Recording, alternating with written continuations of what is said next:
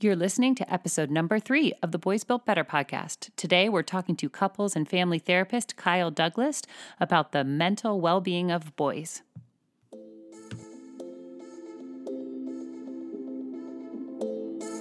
Welcome to the Boys Built Better podcast. I'm Jessica, a mom of three boys who is just trying to do things better.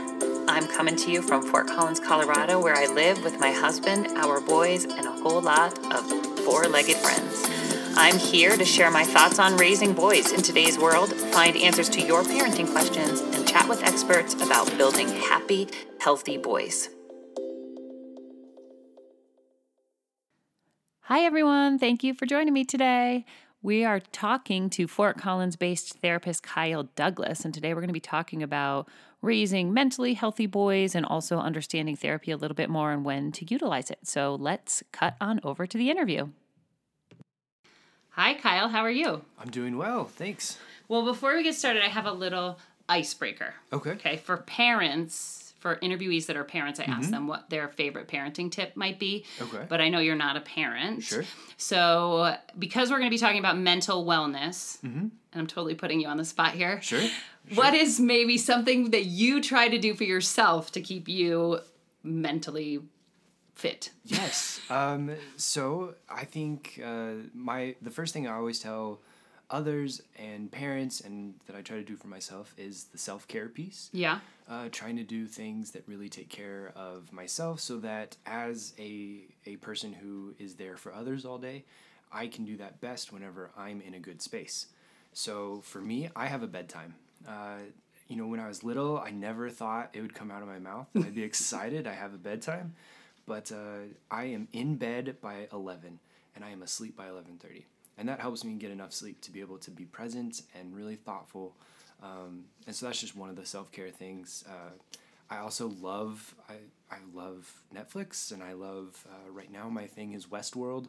So my husband loves Westworld. Oh my goodness, it's wonderful. Um, but being able to take time and slow down, and when I'm watching my show, I'm present with that. I'm not... Uh, I'm not Uh, emailing clients back. I'm not writing notes. I'm not doing other networking events. I'm just present with this moment of this wonderful show that I really dig. So being able to take care of myself and have times to where I can slow down and be present helps me then to be able to continue to give back. Cool. I like that. There was a there's a book. You probably have it since you're a therapist. There was a book that I've read as a parent about a uh, if your cup is empty, you can't give to other people. What is the name of that book? Oh, I can't Do you think know? Of it. All right, I will try and find yeah. the name of that book, and I will I'll link to it in the show notes. Yes. But it's about about that you can't give to others unless your own cup is full, and if yes. your cup is empty. So it, that reminded me of that. Oh, book. Absolutely! It's just like uh, whenever you sit down, and if you're a parent uh, on a on a plane, they tell you if the oxygen masks fall, uh, make sure you put yours on first, because as parents, your instinct is to take care of your kids. But if you're incapacitated, you won't be able to take care of your, your kiddos. So it's kind of the same concept. Yeah. So even as a professional, you still yes. need to take care of yourself. Yes. So for listeners who are not familiar with you and your work, can you tell everyone a little bit more about yourself? Sure. Yeah. So uh, to give just a little history, I taught preschool for uh, four years before I went back to get my master's for couples and family therapy. So um, I, I've always had a passion for early childhood development. Um As I was going through that uh, stage of my life, I realized I wanted to have a deeper impact, um, and I wanted to be able to include the families. Uh, in my classrooms, I was able to have the one-on-one, and it was sometimes more difficult to bring in uh, the caregivers. So when I found therapy and found family therapy in particular, I was really excited thinking, like, now I can have an impact on this kiddo's kiddo's world that's longer lasting, that's that has more reach, um, because I can bring mom and dad or grandma and grandpa or her, or whoever in, brothers and sisters, to have that bigger impact. Uh, so that being said, I'm uh, pretty systemically focused in that I see whoever's sitting across from me, even if it's just individual counseling, uh, with all their different hats, all the different things that they do in their life. Um, whether they're um, a mom, a sister, a coworker, a, a, a partner, I think seeing people in that capacity allows them to to really have the change they need here and take it out and use it in all the different facets in their life. Cool. So, yeah. So the goal today, my idea of, of why I want to talk to you is I want to talk about the mental well-being of boys and how a parent of boys can help develop a healthy mental child. But before we get to that point, I, I wanted to ask you about, in general, about men that you see in your practice today. And are there any trends that you see or anything that you can kind of say, hmm, maybe we need to work on this as a society? Yeah. So, and my experience is that men can typically be the more difficult clients that I see.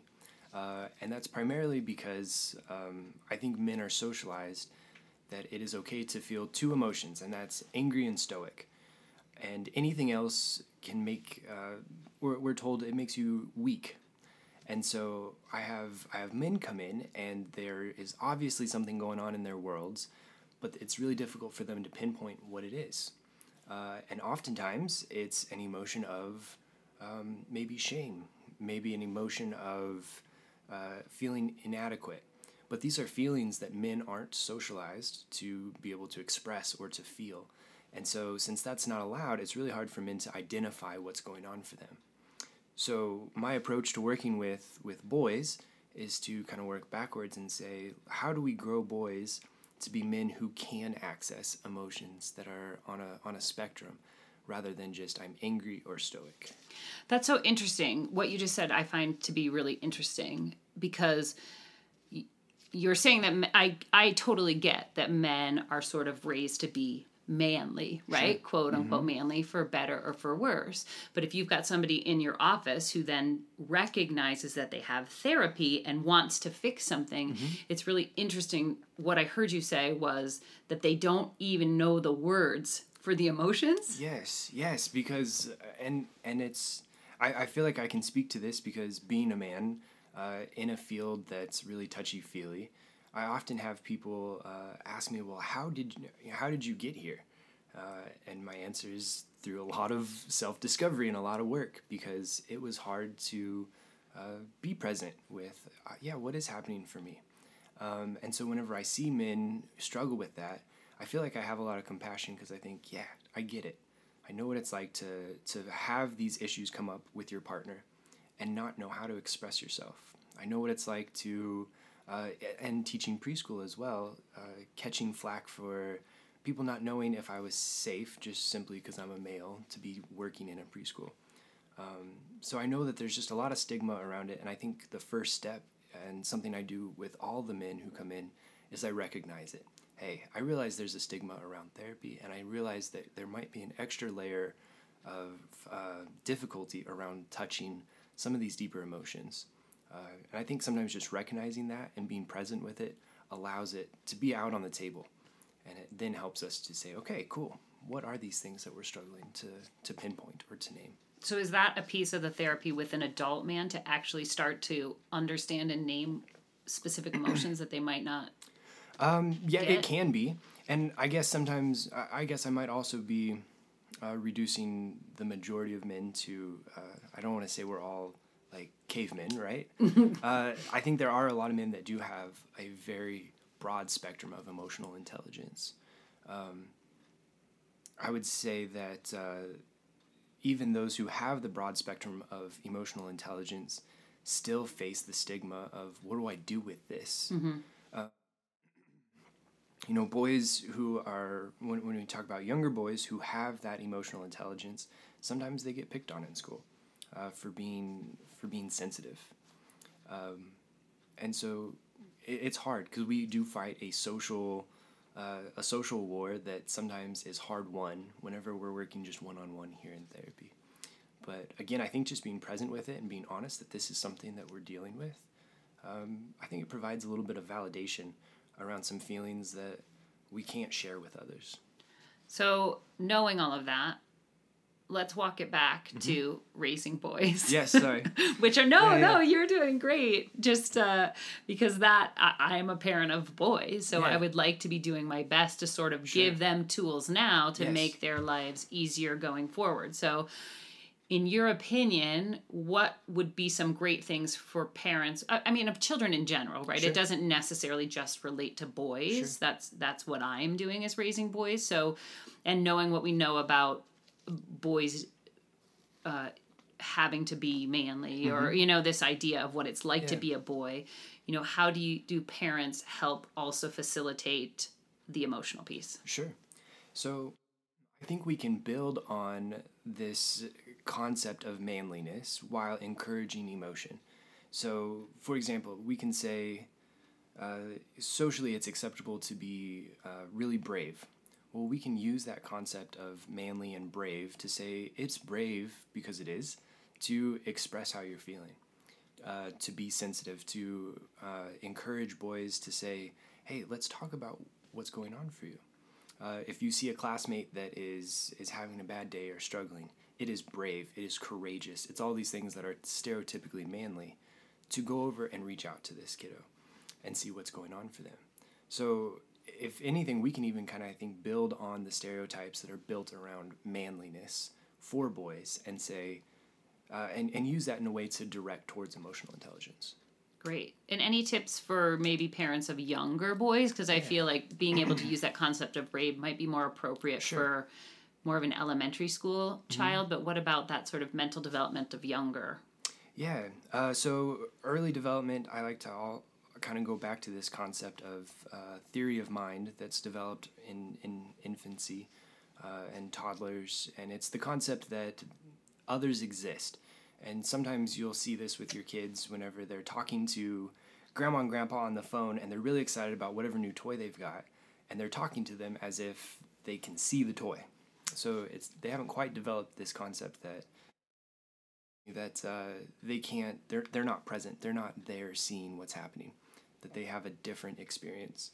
And so I think fostering a development of theory of mind, developing this concept that there are others and that there others have a separate experience, is something that parents can do um, throughout the life cycle of, of kiddos, from infancy all the way. You know, I, I think it should still be continued as adults, uh, this fostering of like there are others and other people have other experiences. Um, and we can see this even with like two-year-olds, because we talk about two-year-olds get excited with the word no.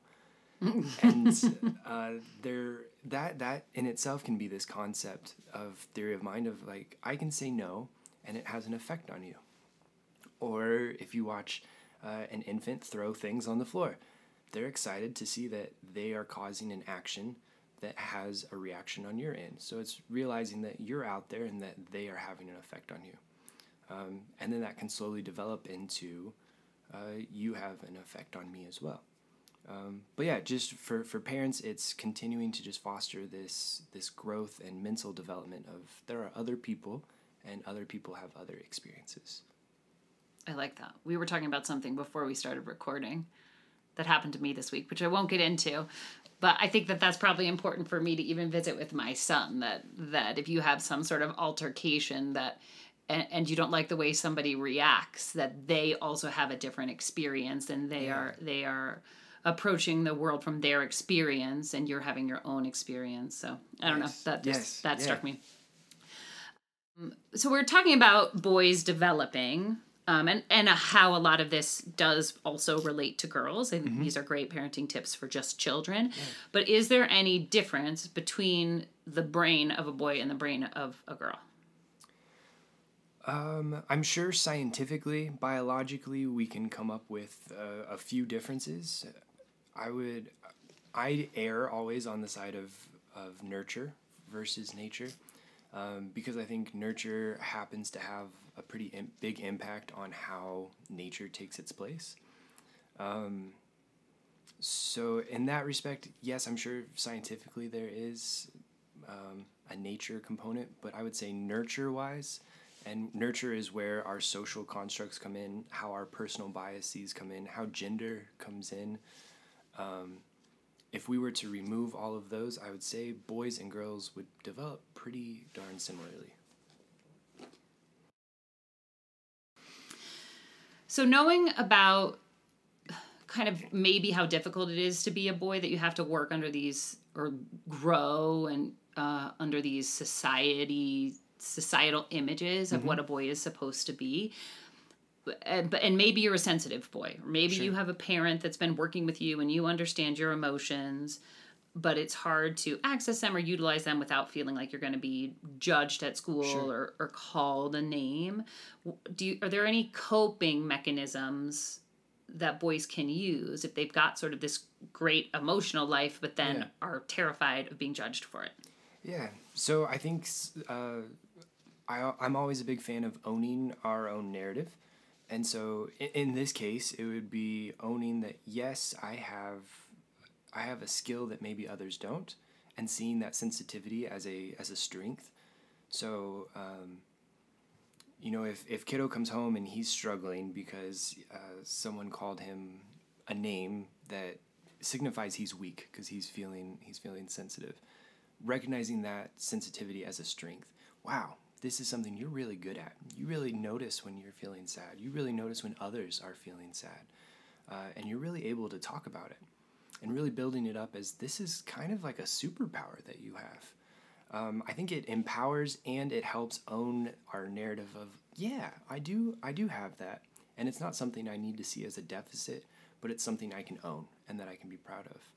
What about in that moment between school and home? Right? Because yeah. you, that that example is how you can kind of coach your child sure. through that at home. Mm-hmm. But what about during the day at school? You know, how do you get through the rest of that day at school feeling upset? Is there any way to separate that or, or move past it or hold it for another time? Sure. Uh, so in the moment's always hard, uh, knowing how to move forward um, while you're at school or when you're not in the vicinity to provide the coaching or the, the love that that kiddos need. Um, I think then it comes down to talking about resources for kiddos while they're at school. Um, in what way can you build, and I, I realize this takes preemptive work, mm-hmm. um, but in what way can you provide a safe space for kids at school, right? Um, and one that's unique to them. So does your desk feel like a place where you can go whenever you need space or whenever you feel upset? Um, You know, can you ask to, to go to the restroom or can you go to a teacher? Um, a lot of preschools now, I love it. It's they'll have cozy corners, uh, a place where you can go when you feel like overwhelmed. Um, and I know I recognize that not all schools, and especially as boys are getting older, they're mm-hmm. not going to have cozy corners. Um, but uh, being able to to you know troubleshoot and find ways that. that your boy can feel comfortable and safe and they have a space that feels like their own at school can mm-hmm. be really helpful. Sometimes it's just, hey, I can be by my locker and I can have my phone out and that feels good. Mm-hmm. Or if phones aren't allowed, I can be there and I can be doing, I can be doodling or writing, taking notes or journaling and that feels safe. Um, creating safe places is something not just that boys need at school, but that we need as adults, even in the workplace. If we think about going to work and not knowing if there's a place where we can be okay, it sure makes the workday really scary. Yeah, absolutely. You mentioned a little bit about, well, I actually mentioned a little bit about being in that moment. And, and that reminds me of the moments that I've had with my kids where their emotions, sort of the, the coping mechanisms have maybe fallen apart and we're dealing with like a tantrum sure. situation. Sure. Um, and then, you know, the ability to even recognize that you need to go to a safe place. I know this sure. from per- personal experience. I've got a kid that when he gets upset, he doesn't really want to stop. Sure. Like it feels good to be um, upset and mm-hmm. angry, and I'd rather keep this powerful emotion. Yeah. So is there anything that parents can do, no matter what the age, to help somebody who's having an extreme emotional reaction sure. um, sort of recognize that they need to kind of roll it back? Sure. And so this is where I think uh, C B T or cognitive behavioral therapy comes in uh, because in the moment we're not able to do this um, fun, experiential, existential process. Uh, we need concrete things that are going to help right away. Uh, C B T, cognitive behavioral therapy, is what's used a lot in schools because school counselors are stretched sometimes pretty thin between all the kids at their school, plus maybe they have two or three other schools they have to be at. And they don't have time to sit and do this big experiential thing. They're so like, can you tell us a little bit more yeah. about that? What is C B T? So it's um, I think maybe giving an example uh, might be helpful. So it's just finding a behavior um, that we can quick use in the moment, I guess, is a good way to mm. break that down. Okay. So uh, the classic is count to ten. When yes. I feel angry, I'm going to count to ten. Uh, now, counting to ten is not going to get to the root of the issue, but it's in the moment, and it's something that will help you get to a place where you can get to the the root of what's going on for you. Sure. Like like counting to ten all the time isn't actually going to yeah. take those emotions and develop them into anything else. Right. But if you need it, it might give you uh, the sense of mind enough to sort of yes. make a different choice. Yeah. It's, it's, it's in the moment coping skills. Is there anything else you can give us parents who might need it besides counting to ten? Right. That's like, that totally is the classic. Yes, it is the classic. uh, breathe, count to ten. Um, I'm trying to think. So for, for, for the younger ones, uh, the, oh, what are they called? They're, um, made out of two liter bottles or, and, and you just create, you put a lot of glue and. Sure. Uh, I know what you're talking about. Oh, like uh, maybe called? I'll try and find directions on how to make one, and I'll link it in the show notes. But I'm almost thinking of like like a lava lampy kind of thing, yes. like something yeah, that you the can glitter and okay. the fun, and uh, it helps. It helps calm down. Helps you calm down to play with it, shake it, watch it all all fall. Um, you know, in those moments, it's hard. Sometimes we have to we have to ride the wave mm-hmm. until we get to the other side and say, okay, what worked and what didn't. Um, and then we just continue to tweak until we have something that that works in the moment. Um, and it'll still need to be adjusted, I'm sure. Um, you know, sometimes it, it works to have, you know, I think back for me it was time out. But for kids it can be something as like uh, getting space and encouraging space. Like, what do you need to keep your body safe? Um, working with kids who have maybe some anger issues, Um, I do a lot of boundary setting around, like, we can feel big emotions in here. You don't have to be happy. You can be very angry. You can be angry with me, as long as you keep yourself safe, me safe, and our our surroundings safe. Yeah, um, and that's sort of the work before too, right? Yeah. That's just a part of piece of that. Um, well, now that we've got some kind of tips for how to handle and grow sure. emotional well-being, let's talk a little bit more about therapy. You mentioned mm-hmm. C B T, cognitive behavioral yep. therapy, as a type of therapy. Are there other types of therapy out there's, there? Yeah, there's lots. Um, I personally, when it comes to uh, to all that I do, I'm I'm very person-centered in that uh, I believe everyone has innately the tools within themselves to grow and reach their full potential. Uh, and I'm using my skills and my know-how to discover it. Um, I like to think of us as like co-Indiana Jones. We're both exploring together to find what those innate strengths are. Um, I do a lot of uh, child-centered play therapy. And again, it takes that really um, person-centered, honoring growth mindset and allowing kids to explore whatever's going on through them, or with them through their play. Um, and so those are kind of the two approaches I take uh, personally, like for therapy, and then specifically with, with children. Okay, I have a question about play therapy. Sure. Because I did have a kiddo who was in therapy when he was in first grade for a little while. Um, and, and I've also read that play therapy mm-hmm. is a great way to work with kids. So I'd love for you to elaborate on that a little bit, but here's, this is my question. Sure. My child is now older and we're looking at maybe um, doing some more therapy, but sure. his uh, impression is that specifically he didn't want to go back to the same therapist because he feels like that therapist is that's not going to work for him anymore. Sure. Like that that's he would young. Never go. Yeah, that's young. And yeah. he's not going to go use puppets sure. and use superhero toys. So he almost has this idea that like that's not for me. So how, what does play therapy look like at different ages? Sure. So being very person-centered, I think play therapy should grow with with the development of the of the child.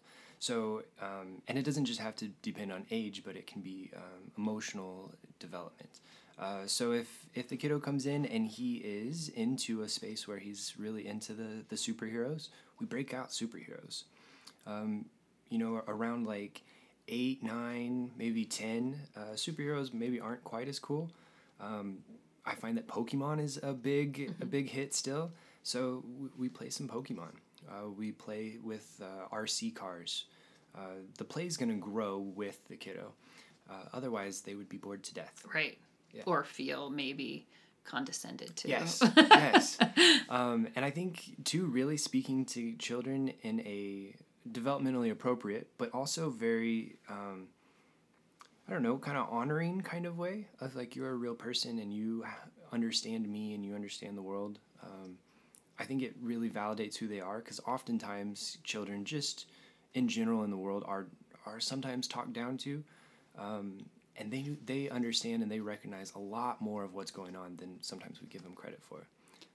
And what about even moving into like a preteen or a teenager? Is place sure. therapy something you would still, does that still work? What do you play with a, a yeah. preteen or a teenager? So again, it's it's kind of developmental age. Uh, I have, I've had twelve, thirteen year olds that are maybe developmentally a little younger. Maybe they present maybe more around seven or eight, just mm-hmm. based on trauma. And so then we would do what a seven or eight year old's into. Um, however, you and know, maybe the opposite, right? And, and maybe you may have opposite. a very mature yes. seven or eight year old yes. because of their own experience. Yes. Um, and so in that case, if they're comfortable having like a, just um, what we would consider typical adult one-on-one conversations, conver- excuse me, conversational style therapy, that's what we'll do. Um, otherwise, like I have lots of coloring books around here. Sometimes it's easier to color while you're talking. That way you're not staring at each other. Um, playing with Play-Doh is a fun thing. Going for walks. Um, I'll take, my my preteens love to go get coffee with me. We'll go get coffee together. Um, and if it's nice, go sit in the park.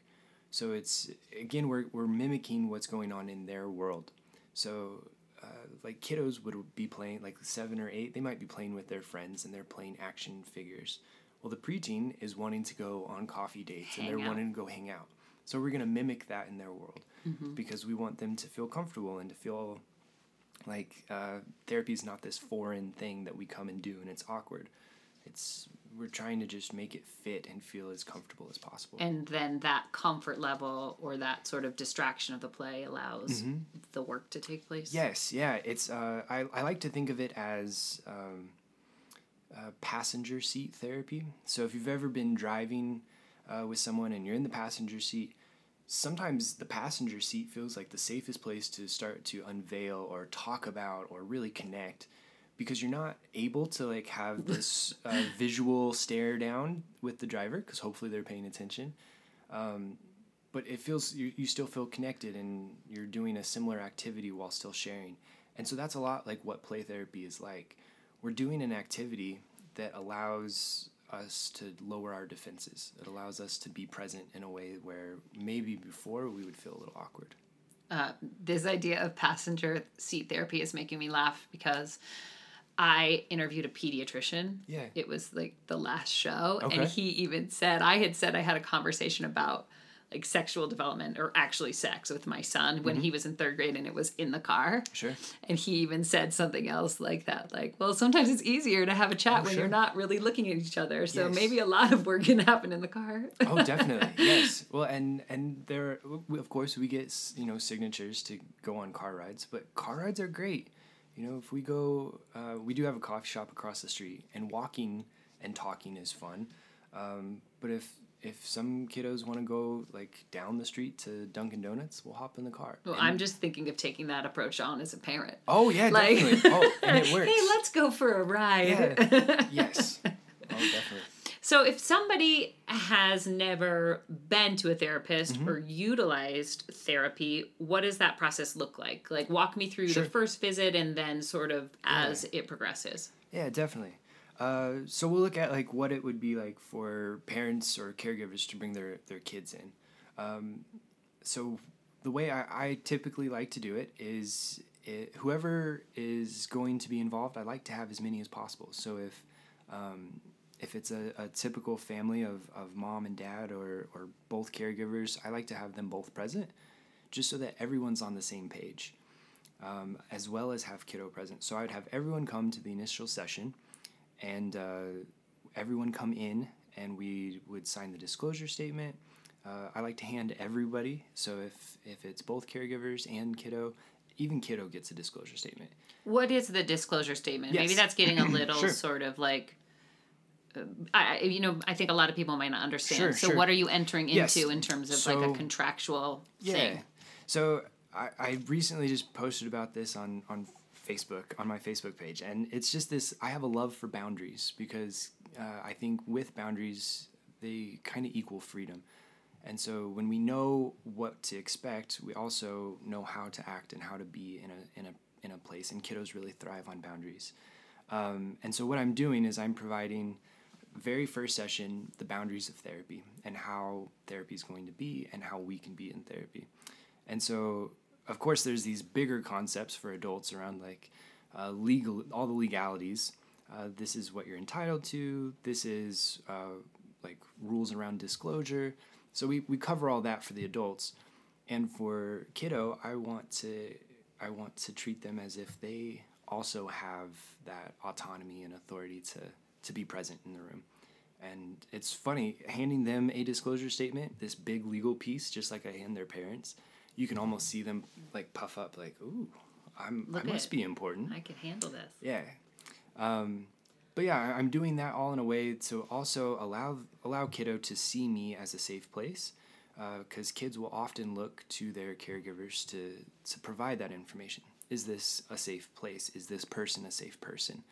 And so when I'm doing that and I'm building this connection with mom and dad, I'm also doing it in a way that shows kid, this is a safe place. You can be okay here.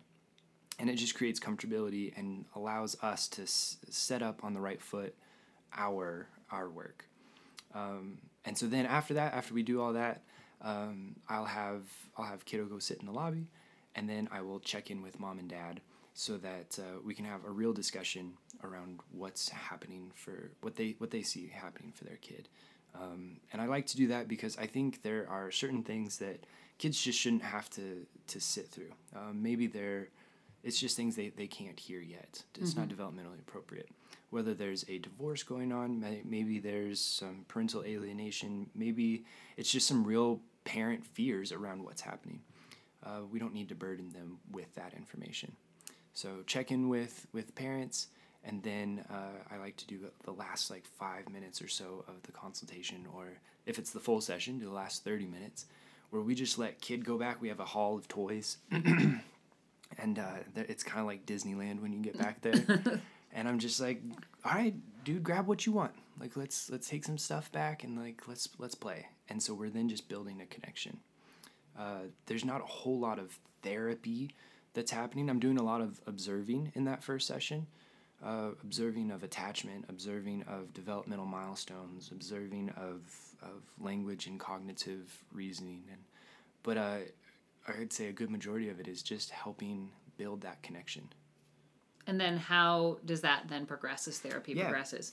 Um, so, uh, you know, connection is, is really important. We we continue to do that because uh, something between eighty, the, the research shows eighty to ninety percent of therapy is built on therapeutic relationship.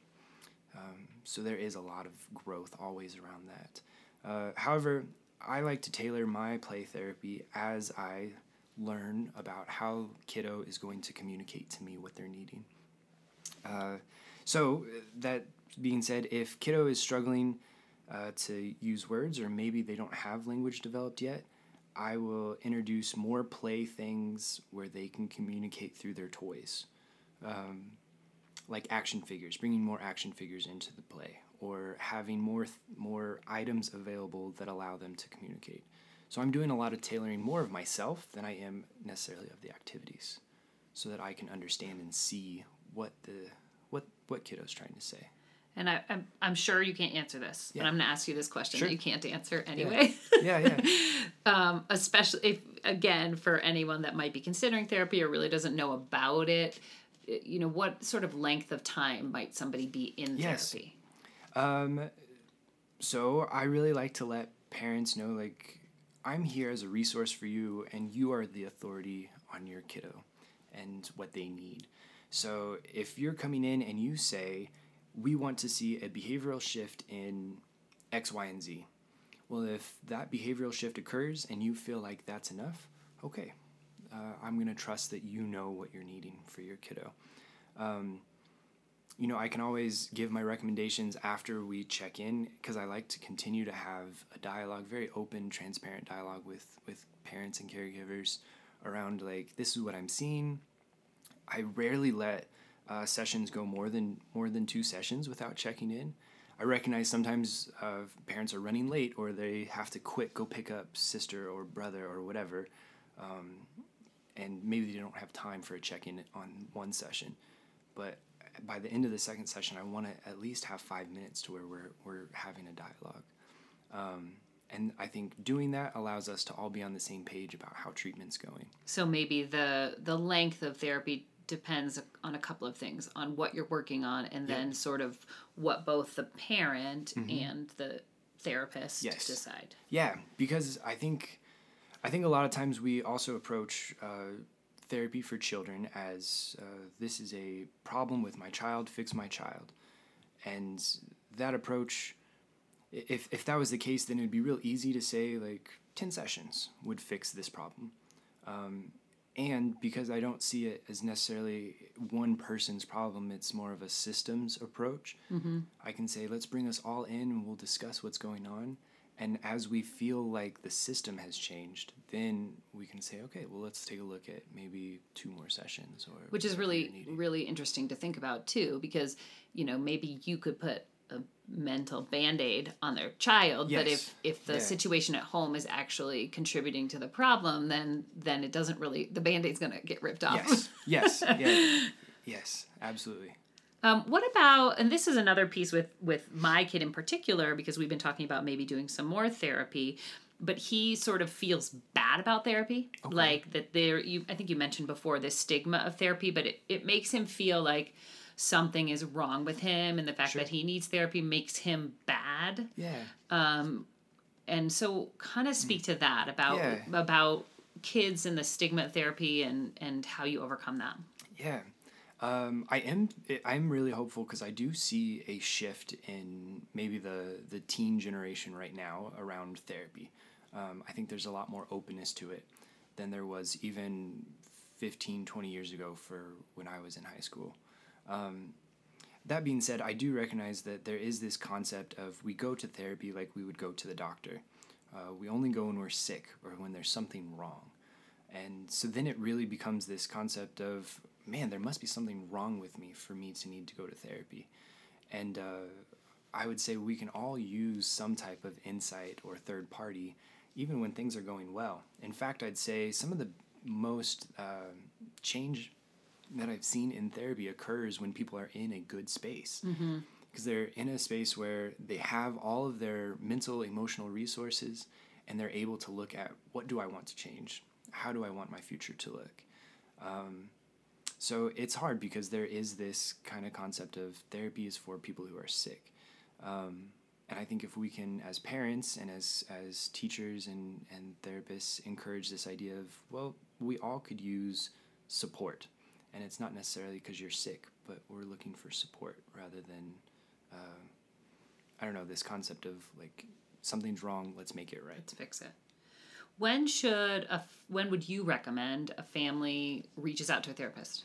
I would say as soon as you notice uh, behavioral or emotional shifts. It doesn't need to necessarily be, I would say don't wait till the car's broken down before you take it into the shop kind of thing. Uh, if you see the emotional check engine light on your kid come on, that's when I say, like, reach out. Um, because that's when we can we can really address issues before they become uh, something that's more ingrained or more difficult to, to work with. Like, the sooner that you reach out, yes. the less likely you're going to need, like, yes. the less amount of time maybe. You yeah. can kind of fix something, or fix, quote unquote, fix something before it becomes a problem. Yeah. Yeah. Um, I wish I, that's, that's, I think that's important. I have a tendency not to do that. Like, even if I'm not well, sure. right? You're like, oh, oh no, sure. I'm fine. Yeah, I'm good. I don't need to go to the doctor. Oh, I'll call totally. them next week or yes. next month, you know, putting it off. So right. I think that's important for parents to realize that maybe going sooner rather than later might have a better outcome than waiting. Absolutely. Well, and I think too, I, I want to speak to the, the part of, um, I, I'm, I know parents, when they see that check engine light come on, there's this fear around, maybe I'm not doing enough. Maybe I, I didn't, I'm failing as a parent. That comes up a lot. Mm-hmm. And so that that can be a barrier to coming to therapy. Uh, this feeling of like, well, I have to admit failure, or I have to admit that like something's not right. And for your uh, own fear of being judged, yes, which I totally get. Yes, and uh, and I and I totally recognize and respect that. And um, I really do my absolute best for when parents come in to say, I'm we're working together. Uh, this is going on in your world. There's no judgment. Judgment should never be present for any type of therapy you do. Um, and we're going to work on this together. Um, and I, I think that just that piece of, I, I hope I'm not, you know, failing my kid. I hope that uh, I'm doing enough. I think that can be a barrier. And I think bringing your kid to therapy is just like bringing them to the doctor. It's you doing your best as a parent to make sure that the well-being of your kiddo's emotional uh well-being is taken care of. So you mentioned that judgment should never be in therapy, which mm-hmm. I totally get. I feel like there should be a lot less yes. judgment overall. Um, you're here in Fort Collins. Mm-hmm. You know, there may be people listening at any number of places who really won't have access to you sure. specifically. Sure. So what should someone look for in a therapist? Yeah, so uh, like we talked about a little bit earlier, being able to click with your therapist is so important uh, because if you don't feel safe with the person that you're supposed to be vulnerable with, uh, I'm not sure how change would ever occur. Uh, for those listening, if if you've ever gotten to check out Brene Brown's TED Talk on vulnerability, she talks about how important vulnerability is for us to grow.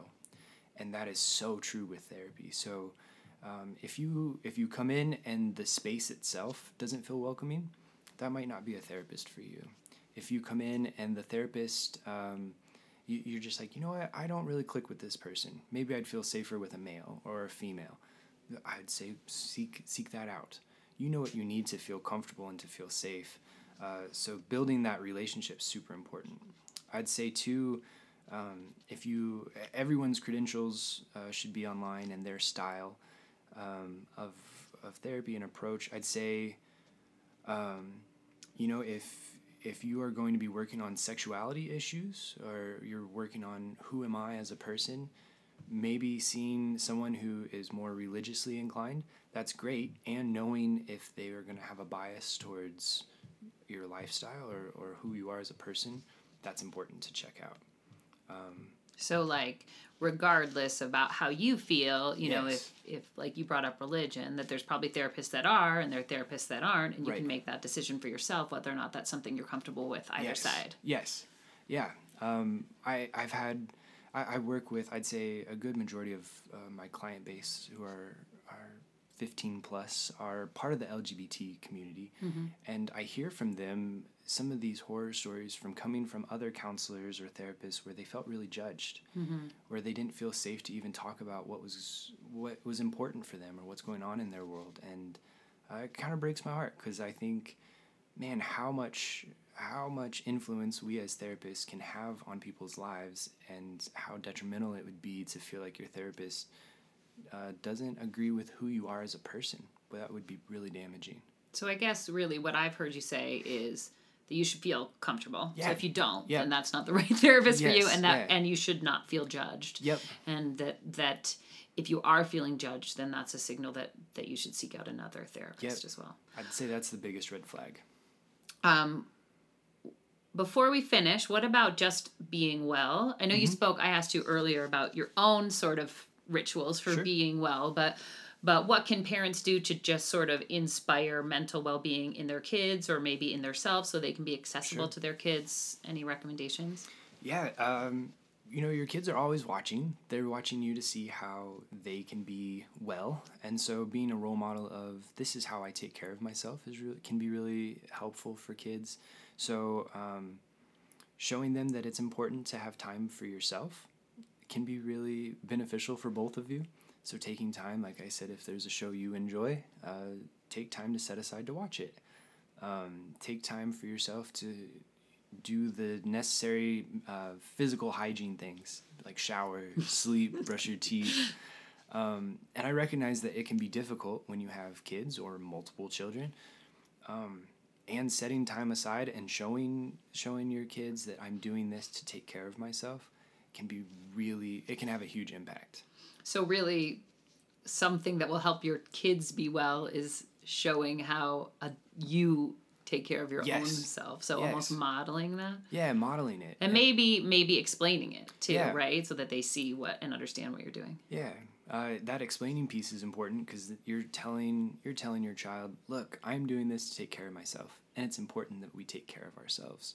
Because uh, like think about how think about how impactful that would have been, I think, for even myself around like, oh man, okay, I'm important enough to take care of and be taken care of and to feel okay.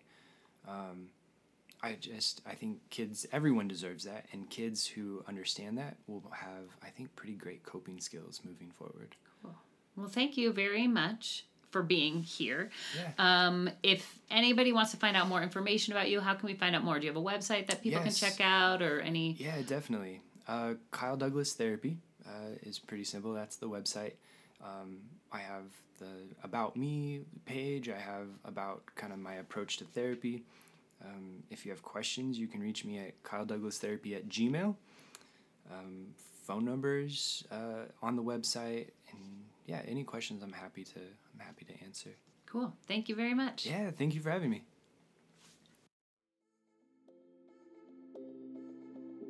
Thank you so much for listening to this episode of the Boys Built Better podcast. You can check out the show notes at w w w dot boys built better dot com. And if you liked what you heard, please subscribe to the podcast. And I would love it if you can leave a review. Those reviews help other people see the show. Thanks again, and see you next time.